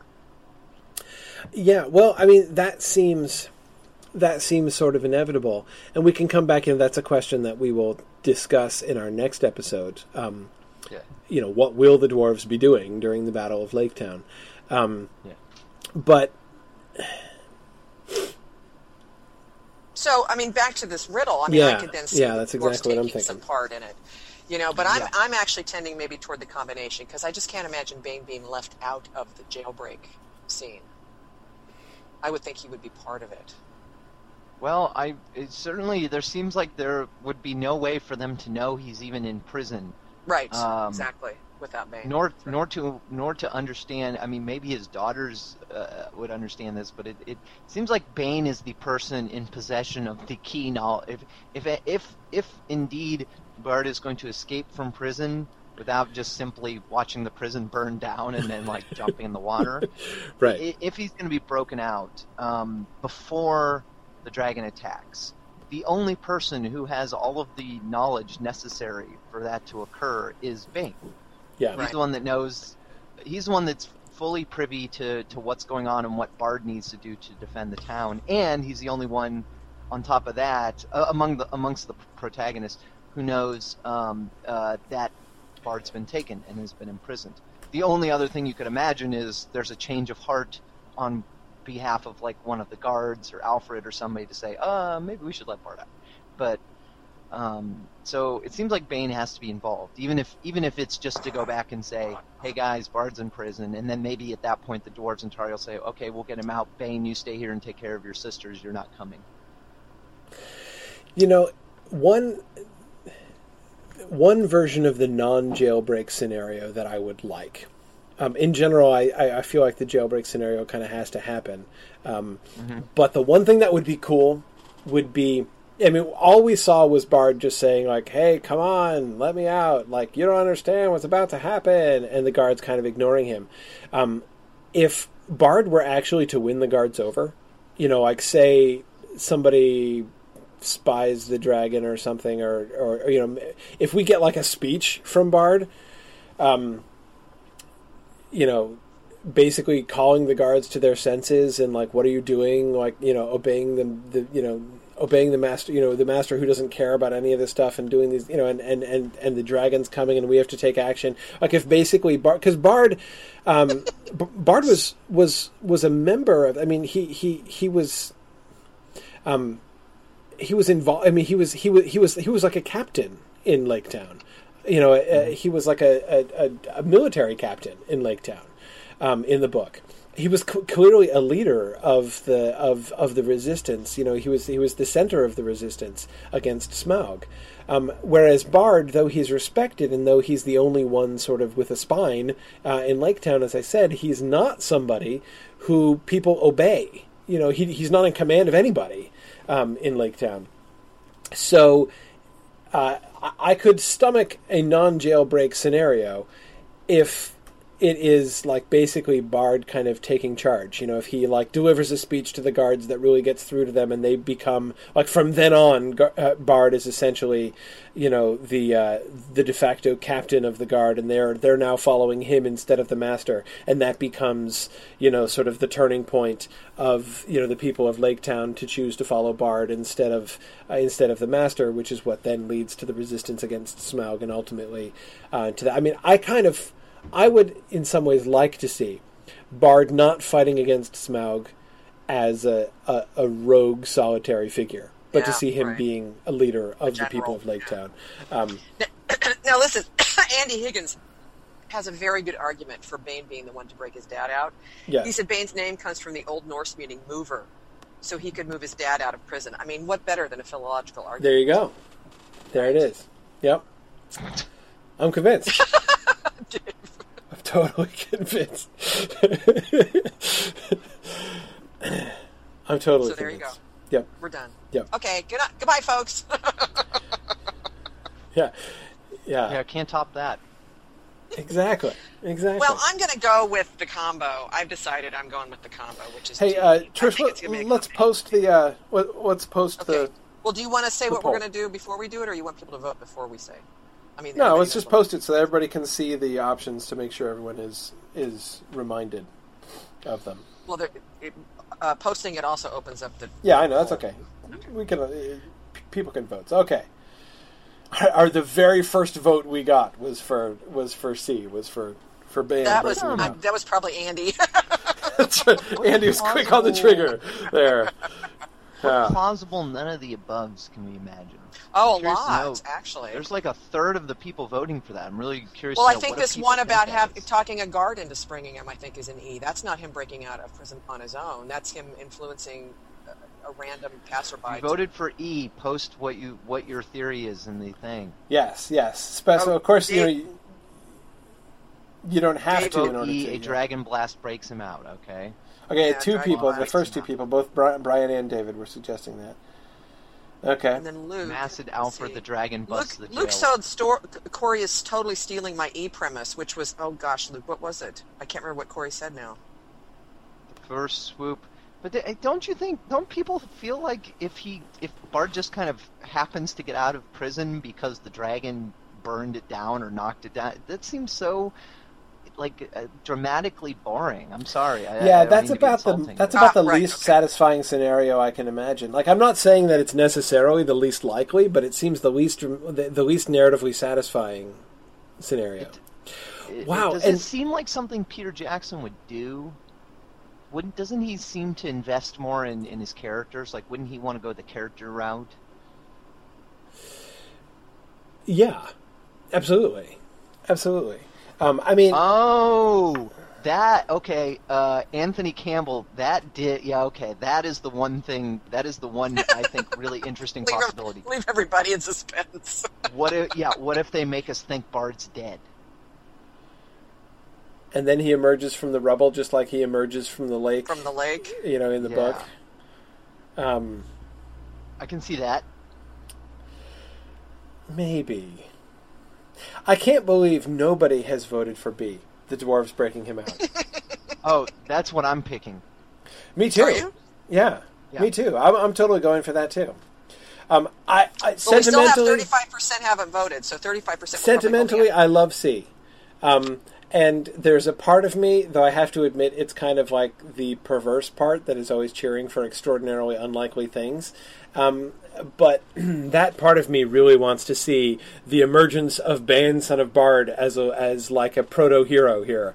Um, you know, who like comes in and rescues his dad, and then you know the two of them. You know, so it's like a family thing because you know they're both the, the descendants of Girion. Remember, Bane was the one who was speaking of the tradition that Girion hit the dragon, and you know he was the one who talked about the loose scale and everything. So you know you can totally you know get into the into like the the the line of Girion redeems you know the fact that Girion couldn't shoot the dragon, you know, failed to shoot the dragon. Uh, you know, there's a lot of ways in which I find that really compelling, and I really really like it. But yeah. I love. I really like Gnome Weiss's theory. Okay, what is it? I have some theories. One of them is this: based on based on you know time compression and di- you know the fact that, that they play with time in the films. Bard is put to trial, sentence, serves his time, and is released from prison. for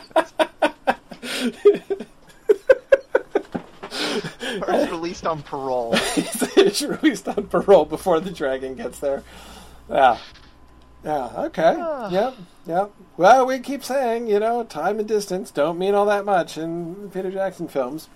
Also, uh, those of you voting for E and then saying your theory is that during the course of the dragon attack, Bard will escape because it gets destroyed or whatever. Wouldn't that count as A? I don't think so. I mean, the Yeah. escaping. Well, I I would don't know, think escapes on his own would mean like he.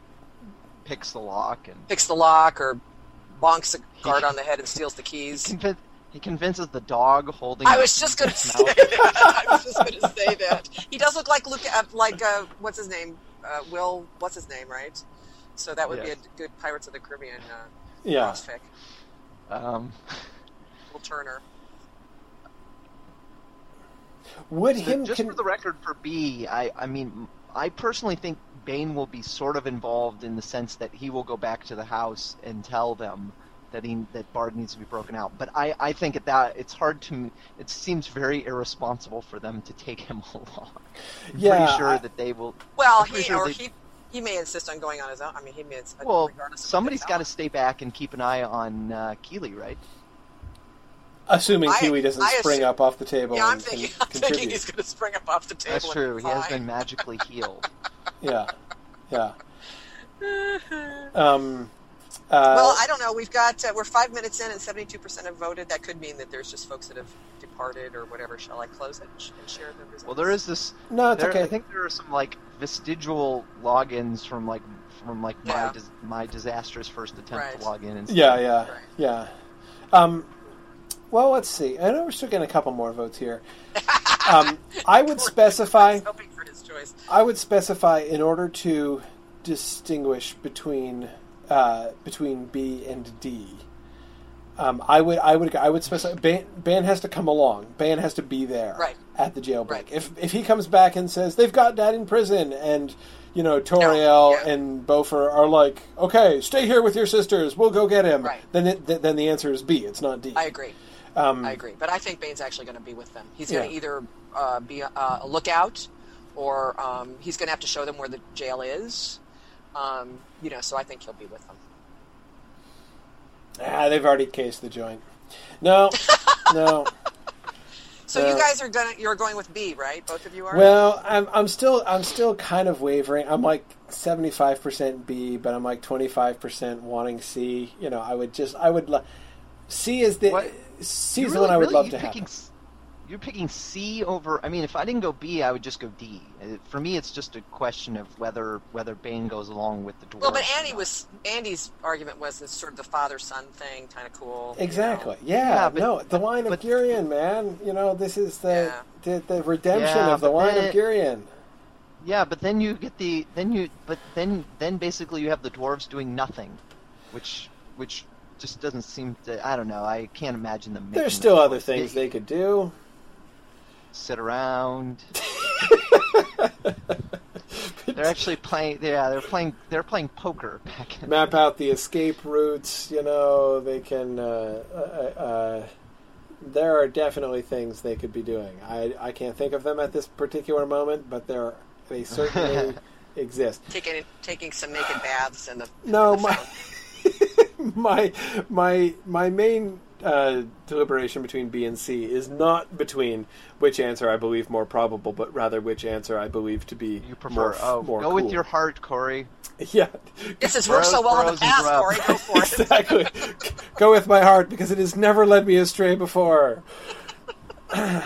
Though I still I'll hold out. churning out those certificates like crazy. Though I still hold out that the craziest answer that I ever gave was correct. Uh, Yeah. My my Thráin is still alive, living and uncaptured, li- living as a hermit. Uh, uh, answer is still looking good. I gotta say, it's still looking good.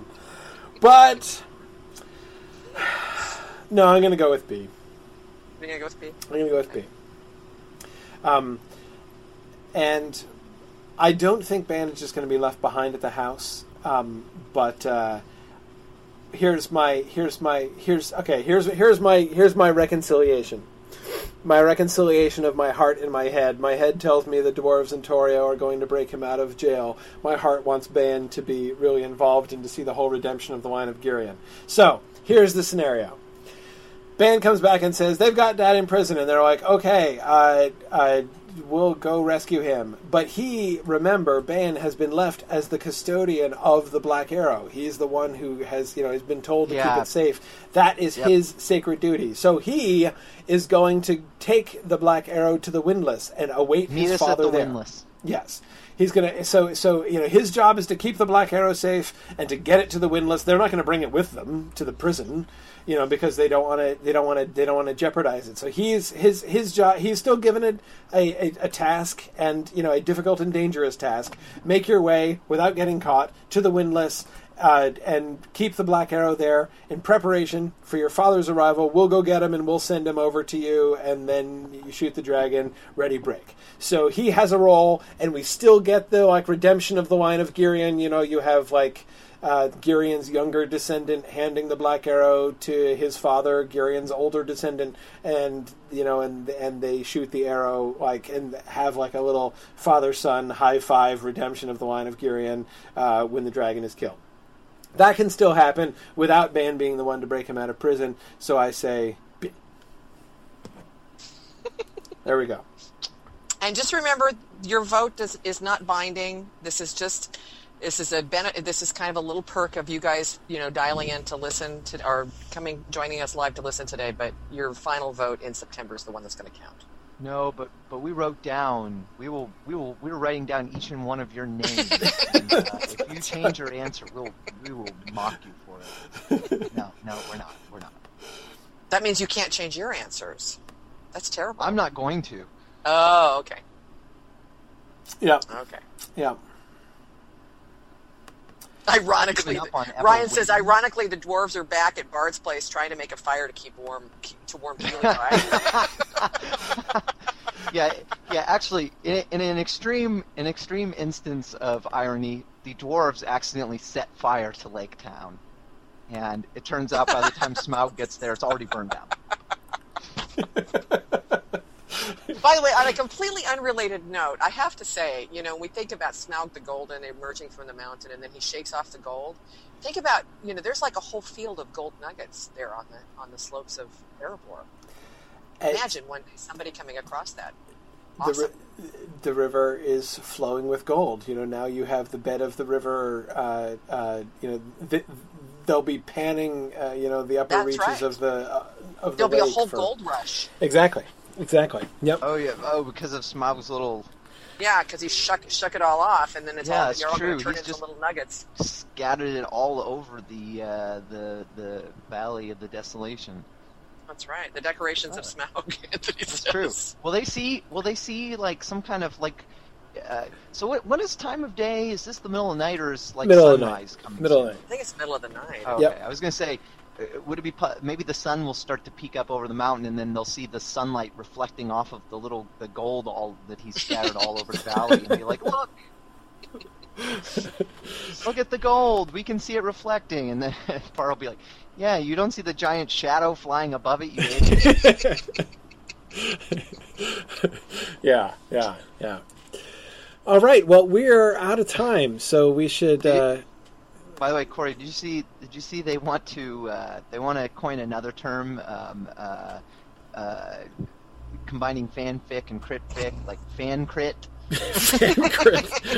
basically, basically being unnecessarily critical of, uh, of fans. Or the I think that's still just. I think. I think if you're. I think if you're reasoning about what what was done in a film or or what will be done in a film based on what you expect the audience reaction to be, I think that's still critfic. Uh, yeah, but you know, if you're just uh, if you're just if you're just being critical as a fan, that's a good thing. So you know, Yes, yeah, nothing wrong with fan. In fact, No, but could- they. I think. I think what they're getting at is my my contention that like you know, oh, they would never do this because the the average movie going fan would hate it or something or wouldn't follow it or right, right. Um, Yeah, yeah, I, I get it. I'm walking a fine line, people. Okay, come on. I, I do think you know, I d- but I think I think it's perfectly fair to comment when when you know if uh, when we're considering like a potential dramatic element, and if it seems to unnecessarily rely on people having seen the film or or presupposes some knowledge or or familiarity with the with the general Tolkien legendarium. I think it's reasonable to say that seems unlikely to me because I don't think that would work as a film element because you know like you know that seems like a poor choice for a what should be a standalone film that doesn't require you to have read the book. Right. I think that's right. Yeah, sure. I mean, nice I, I think people. I, yeah, I mean, I, I do think you know one can um, one can be too cautious in in trying to avoid any any scent of critfic. That is, it's it's critfic if you're saying, um, you know, I I think Peter Jackson is just trying to you know appeal to 16 year old boys, and so therefore that's why he did this. Again, m- that that to me is much more about analysis of the film than it is about. Mm-hmm. Anticipation of what's going to happen. When you're trying to guess Right. what's going to happen, you have to, you have to go on something, you know. Right. And Yes. and so, Dave, exactly as you're saying to say, um, here's what I believe. You know, I believe that this would or would not work successfully in a film, um, and so therefore, I'm going to guess that they're going to choose to do the thing that is going to work well in a film rather than the thing that isn't, and so therefore, I think they're going to do this. That I would not describe as critfic at all. Um, or What even about what I was going to say? or I was e- going to say, um, go ahead. I was just going to say, or or or even again to be looking as we've done before, looking back and saying what are the tendencies that we've seen in the you know in the choices that Peter Jackson has made in times past, uh, in the other films that he has made. Um, That's and, what I was gonna How might to, that yeah. then inform what we guess he's going to be doing later on? And that again, uh, that's not critfic. That's analysis. You know, that's that's, I mean- that's looking at what has been and and and and you know wondering if this if he's going to follow the same patterns. Yeah, because one of my kind of rules of thumb, I suppose, or something that I use as a criterion is Jackson historically through through Lord of the Rings and into The Hobbit, and I have not seen his other films, but for all I know, King Kong, other ones, he he's a suspense builder. He loves having edge of seat kind of you know. There's a lot of that in the films, and so that's kind of one of my criteria. Is that seems to be a pattern in the way that he develops his storylines. Um, so I was wondering, I didn't know if that was critfic or if it was analysis. Sounds like maybe I, it could be analysis. Right, right. Yeah, yeah. No, I mean, I think that that's that's that's that's perfectly legitimate. Again, remember that the whole the whole central idea of critfic is that it's something that people do in order to essentially avoid doing analysis of the film. Like it's it's crit, critfic is always an easier way out. You know, instead of instead of trying to explain you know you feel like something is is is is bad you know you you don't like something about a film and instead of really trying to explain what makes it bad what is it that's going on there you just wave your hands at you know some factor that you're assuming either in its process of composition or in the motivations of the of the of the artist. Um, that's that's where the the real evil of critfic lies in replacing analysis with sort of sketchy guesswork, um, Right. which doesn't even really answer the question or address Giving the issue. and and coming up with unknown, you know, guessing at motivations of Jackson that lie completely outside of the storytelling. Right, exactly. I mean, to, you know, to, I- like again, you know, this is this is you know, was it was you know this whole uh, you know categorization was prompted by the people who were responding to the Desolation of Smaug, saying, "I thought that movie was really bad because they were just trying to make it into an action movie to appeal to teenage Right. boys." Yeah. Like, That's not an analysis of why it was bad. You haven't even shown and, and said anything Right. about why it was bad, and you're just jumping to a guess about what motivated them to make it bad, or to you know. So th- that's that's the kind of thing that really. So again, it's it's okay to think about. Um, to look at patterns of what an artist does, what might be motivating them. I mean, it's no different, you know, from saying, you know, from reading Tolkien and saying things like, you know, you can see the general a a general trend in Tolkien's work of you know, uh, you know, small hands doing the great tasks because they must. That's a trend, you know. So you you know you, you can say Tolkien likes that theme. So you know we see that theme coming up again and again. If we were, um, you know, if if you know if we were doing a show like this between the release of the Two Towers and the Return of the King, it would be okay to you know refer back to that idea and say, I think Sam Gamgee might play a really big role in the Return of the King. Yeah. You know, um, that would be that would that that, that would not be critfic, but a perfectly uh, but a perfectly uh, good piece of analysis. Um, or you know, or to, to one of the points that you make in your book about the dwarves being so clueless, you know, going into this adventure. Right. Um, I suppose critfic could be something like, well, you know, obviously Tolkien didn't want to, you know, spend a lot of time fleshing out their motives, or you know what I Right. mean. That would to Right. me would be critfic, right? Right, exactly, exactly. Yeah, yeah. Good. Okay. Well, we really should let people go. Um, we've uh, we've we have overstayed our time here, um, but I do want to end uh, with uh, one announcement. A lot of you have uh, heard about this already, but I just wanted to to make sure um, we have officially opened enrollment for the summer classes uh, at Mythgard this semester, and they uh, um, they they've been uh, there's been a, a lot of enthusiasm uh, already, and that's been really great. So uh, you know, I encourage you to take a look at those. Um, the three classes that we're offering this coming summer, I'm doing my class on the Canterbury Tales, so it's I'm continuing my two semester Chaucer class. Um, that class, by the way, and a lot of people have asked, it's not cumulative. There's not designed to be any kind of prereq or anything. It's a two semester class only in the sense that um, you know I'm covering the sort of the earlier works in Chaucer's career in the first class, and uh, you know his later work, the Canterbury Tales, in the second class. So. Um, if you haven't taken the first one, it's okay. You can still take the Canterbury Tales class, um, which should be really great fun. I'm, I'm, I'm very. We just uh, finished well we sort of finished last night Troilus and Criseyde. Um, we didn't quite finish it. We'll come back to it again on monday but um, that's been really great looking at Troilus and Criseyde. I've been having so much fun doing that. Chaucer's uh, long, com- longest complete work. But of course, the Canterbury Tales uh, is incredible fun. So we're going to be. Uh, I, I'm, I'm really looking forward to looking at that next semester. Um, uh, Professor Amy Sturgis is also doing her Harry Potter class again. She's it's been over two years since she did her Harry Potter class, um, and uh, you know that was way that was in the very second semester of our existence at Mythgard. A lot of people didn't know we existed back then, um, so people have a, another chance. Amy Sturgis is actually. Um, she, did you know, Dave, that Amy Sturgis taught the first ever Harry Potter class? Um, you know, she was the first person ever to teach Harry Potter at the college level. No. Yep, 1st person, first but- person on the planet. Um, and uh, so anyway, so she's she's she's she's really good. Her, you know, for those eh, for people who have never, you know, who don't know Amy Sturgis or haven't taken her classes, uh, I just can't recommend that enough. She is uh, she's been um, Huh. you know a regular professor with us, um, you know, ever since she did her uh, the Harry Potter class the first time. Um, she has so much energy. She does such an amazing job of uh, of really bringing things together, of really sort of unfolding for people, um, you know, sort of the, the the the the history of genres, you know, to see all the stuff that underlies all of the literary traditions that underlie the Harry Potter uh, works. You know, she does a really great job with that. Um, so anyway, there's um, uh, there's that that that that class should be really cool. And our third class is a brand new class with a new instructor who's never taught at Mythgard before. Uh, another uh, another really top Tolkien scholar who is joining us this coming semester, and that is Robin Reid. Um, and she is teaching a class on the Lord of the Rings, and it's a it's a different class than anything that we've offered. Um, what Robin does as a Tolkien scholar, um, she is a 20th century person. She is she is the comparatively rare species that is a Tolkien scholar who isn't a medievalist. Uh, and she, her approach to the Lord of the Rings and to Tolkien is from a thoroughly 20th century point of view.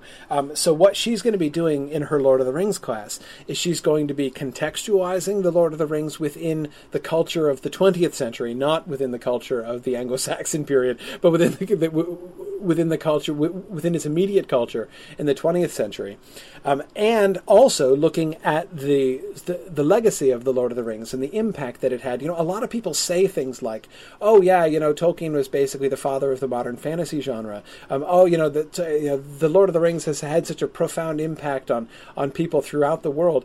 Well, she's going to actually be looking at that looking at you know some examples of the responses that people have had, not just in the English speaking world but outside it. She's going to be looking at um, you know the, the, the translations of the Lord of the Rings into into various different languages and the way in which um, people in in other non English speaking cultures how they responded to the Lord of the Rings and what they picked up on and really emphasized in the Lord of the Rings, you know, in their discussions of it and in their translations of it. And so to look at the kind of impact that the Lord of the Rings ha- has had, um, not just in the English speaking world, but um, but but around the world.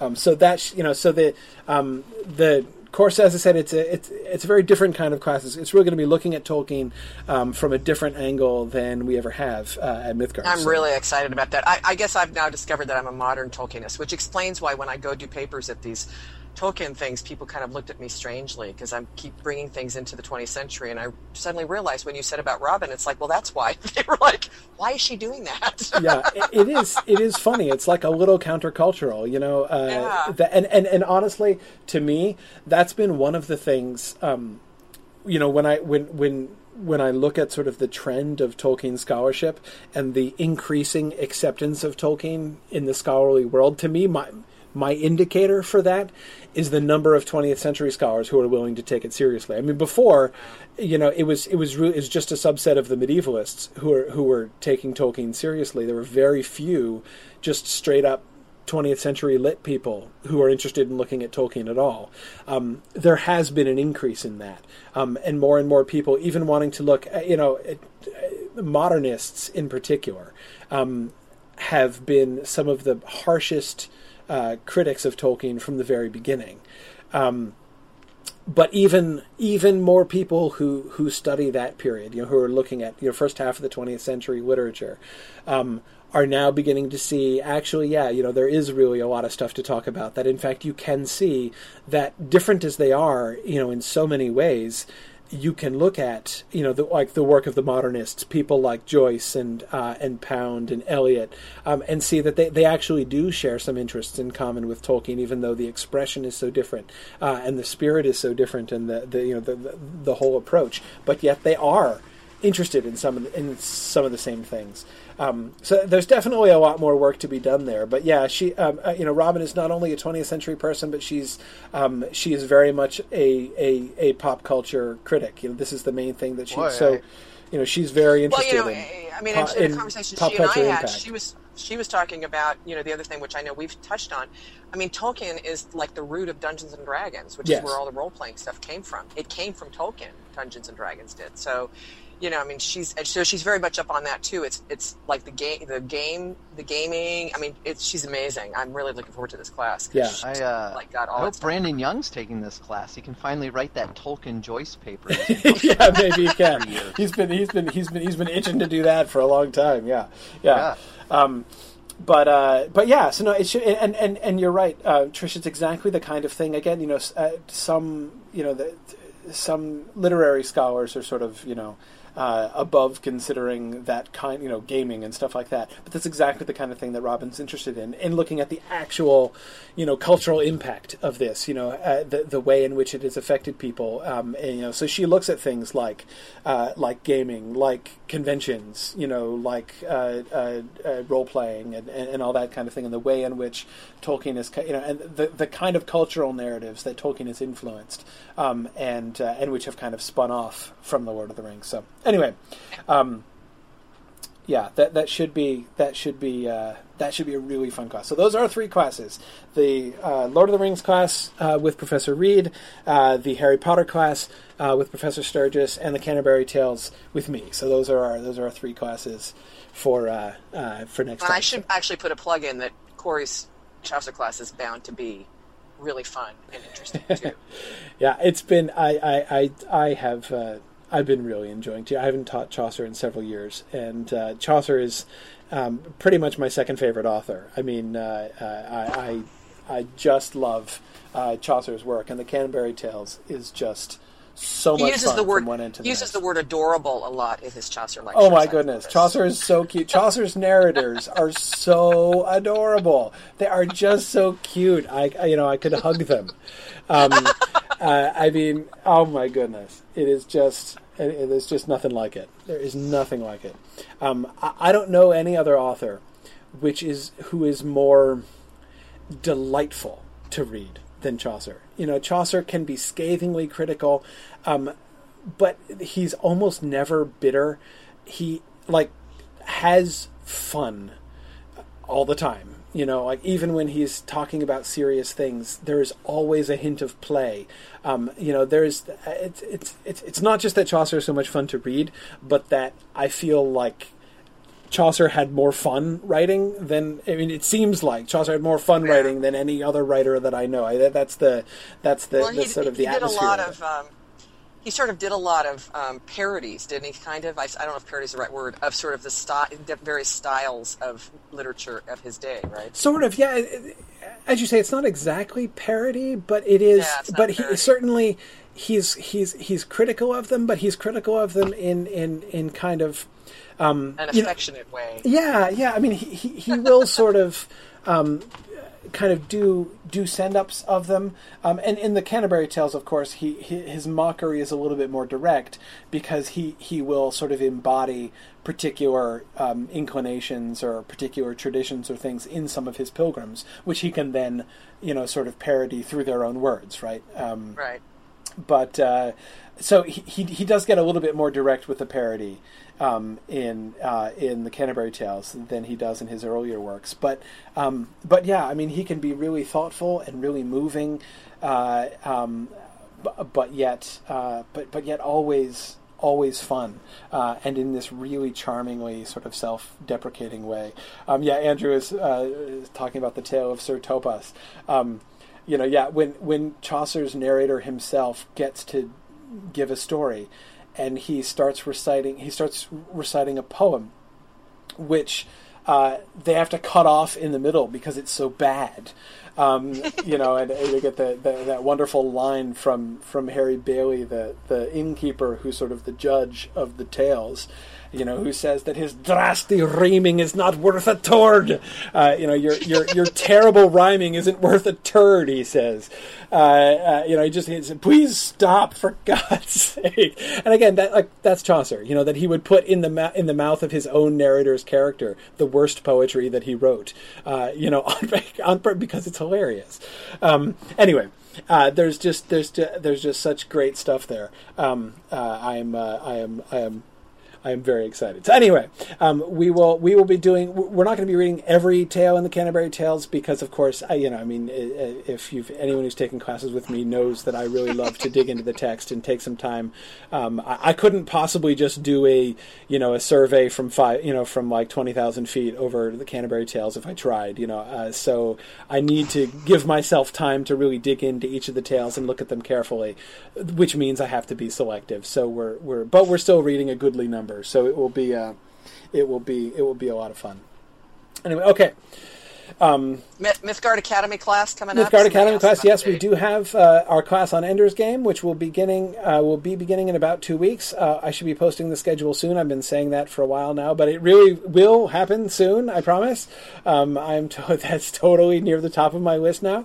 Um, and uh, we should have that worked out. We are going to, by the way, we, we are going to do a session uh, on the film adaptation at the end. So we we will be talking about the the recent uh, Harrison Ford film version of Ender's Game at the end um, to be uh, you know doing some discussion of the adaptation. Um, uh, so we will definitely be doing that.